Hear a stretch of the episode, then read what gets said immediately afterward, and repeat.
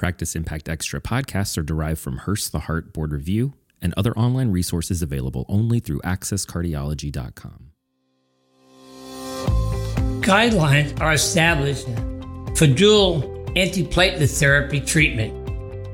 But which is it, aspirin or clopidogrel, for prolonged mono antiplatelet therapy? Hi, I'm Dr. Bernie, and welcome to Practice Impact Extra. I wanted to discuss the very interesting and impactful trial HOST-EXAM related to the extended use of mono antiplatelet therapy, clopidogrel, versus aspirin.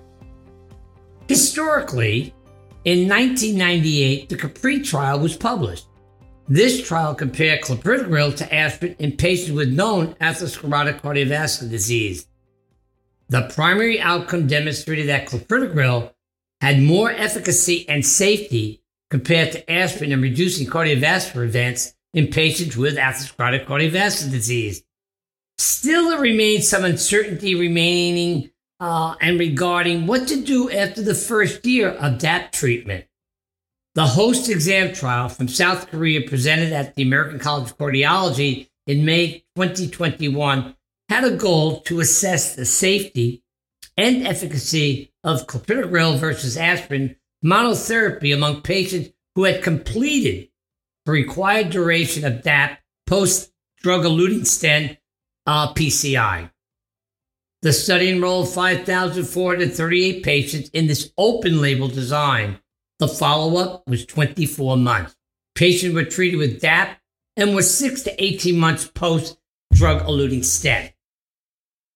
The primary composite endpoint of all cause mortality, myocardial infarction, stroke, and readmission for acute coronary syndrome, as well as major bleeding, was assessed for randomized patients into both the clopidogrel and aspirin groups. At 24 months, the results of the trial favored and was superior for clopidogrel versus aspirin for both thrombotic outcomes, those would be cardiovascular death MI stroke and acute coronary syndrome readmissions, as well as bleeding. So, what is the impact of this study? This is an important study and supports the CAPRIE non stented study.